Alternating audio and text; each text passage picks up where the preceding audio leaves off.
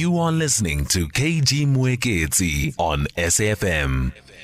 So the Socio-Economic Rights Institute, SERI, has expressed concern about the progress in the implementation of the Marikana Panel Report on policing and crowd management. Uh, the statement uh, that they released came on the first anniversary of uh, the passing of Mthokozisi Ntumba. If uh, you don't remember who he was, he was the gentleman who was shot dead by police during a Wits University student protest while he was just really on his way to work. The South South Africa Police, the South African Police Service has come under intense criticism following the killing of protesting mine workers, also in uh, Marikana, and subsequent incidents. So, for more on uh, the progress or lack thereof uh, on this, uh, we. Um, The, uh, the progress or lack thereof on implementing the report and what the report means. Uh, we are joined on the line by Thato Masiangoako, who is a researcher at the Socio-Economic Rights Institute. Please forgive uh, that uh, noise in the background. We are at a conference. So, Thato, good morning. Can you hear me? Hi, I can hear you. Thank you so much. Please remind us what uh, the Marikana Panel Report on policing and crowd management said. So the report um, did a number of things, and it looked into what went wrong at Marikana and how the police need to reform in order to ensure that something like that doesn't happen again. Um, some of the things that were recommended, you know, focused on police um, per- professionalization and demilitarization, as well as um, improving police accountability. Um, there's a range of, of recommendations. Some of them in, um, demanded that police um, be adequately held accountable, and that, in fact, if a civil claim is paid out, that police actually pursue the actual cost from individual officers um, who are responsible. But other things include things around competency-based and principle-based policing, um, ensuring that the laws around um, policing protests are updated to ensure that they focus on, on protecting human rights and mitigating against risks like injury and threats to life.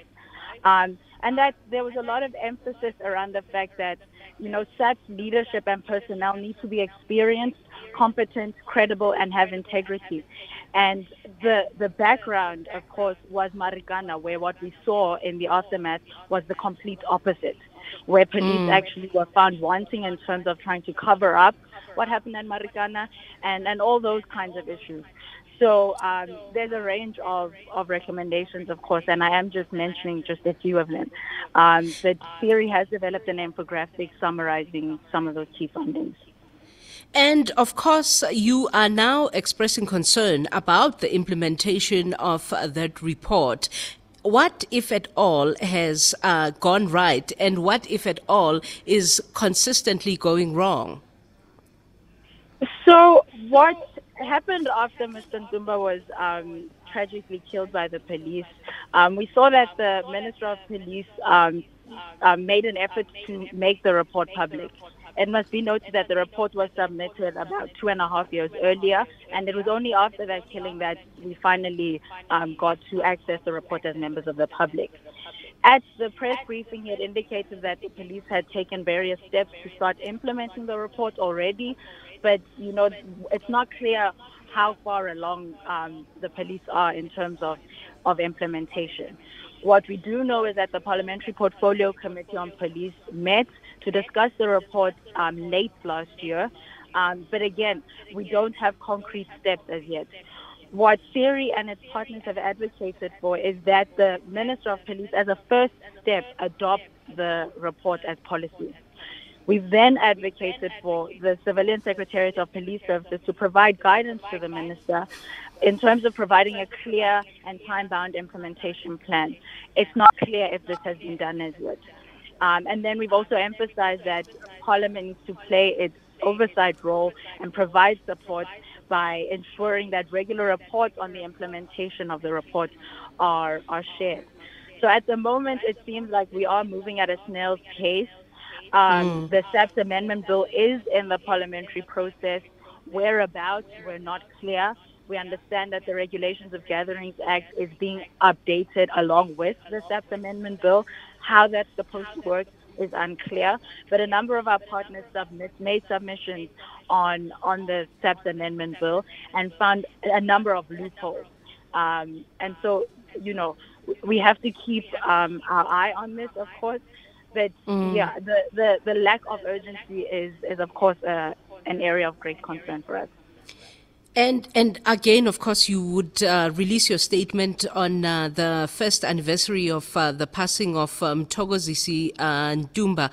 Uh, you know, uh, tell tell us why it is that you chose the anniversary of uh, his killing uh, to release the report. To release the report? Um, to to express your concerns. Apologies. Okay. Um, look, for us, it's. We reminded yet again by, you know, how, how senseless his killing was. As we say in the statement, his death was completely avoidable. If we look back at what happened on that day, students were protesting around Wits and they were unarmed. Police responded violently, um, resorted to using tear gas, stun grenades, um, firing rubber bullets indiscriminately, and thereby dispersing the protesters into Brumfontein, putting both protesters and members of the public at risk, which is exactly what happened here. Police arrived at a crowd and started firing indiscriminately, and unfortunately, Mister Ntumba, who was not even a student, who was coming from doctor's rooms, um, was caught in the in that mess. And so what you see there is, you know, very reckless um, public order policing actually costing us our lives. And mm. and if the police had used a completely different approach, one by thinking about protest as firstly a right that needs to be upheld, but then secondly, that you de-escalate tension. So you don't just move to your last measure, which is what rubber bullets are. They're a measure of last resort. You don't move to that as a measure of first resort. You first engage with protesters and see to it that you're doing the best that you can to de-escalate tensions and contain the protests. Because what police are tasked to do, which is not a simple job, they're tasked with balancing the rights of protesters and the rights of everyone else who may be in- inconvenienced by a protest Or, or whatever, but you cannot have, you know, someone who just has nothing to do with the protest ending up dead because the police were firing indiscriminately um, at mm. members of the public and pursuing students in the way that they were. So for us, it, it, it's completely senseless and was completely avoidable. But of course, this is the result of having not addressed some of the stuff that was raised around Marikana. This is some of the yeah. stuff that comes from not dealing with having killed, for example, Andris Stadane. Prior to that, we consistently find that the police are failing to learn um, from these, these very painful lessons. And of course, it's the members of the public that pay the price for that. I love that about Hugh Masekela, how uh, daring he was and as an artist, and loved very much working uh, with younger artists. He's featured there uh, by Mafigizolo on uh, the song Kwela Kwela. Uh, we apologize for that break in transmission earlier. I suppose uh, in Setswana they say, it's eleven thirty now. It's time for the news headlines.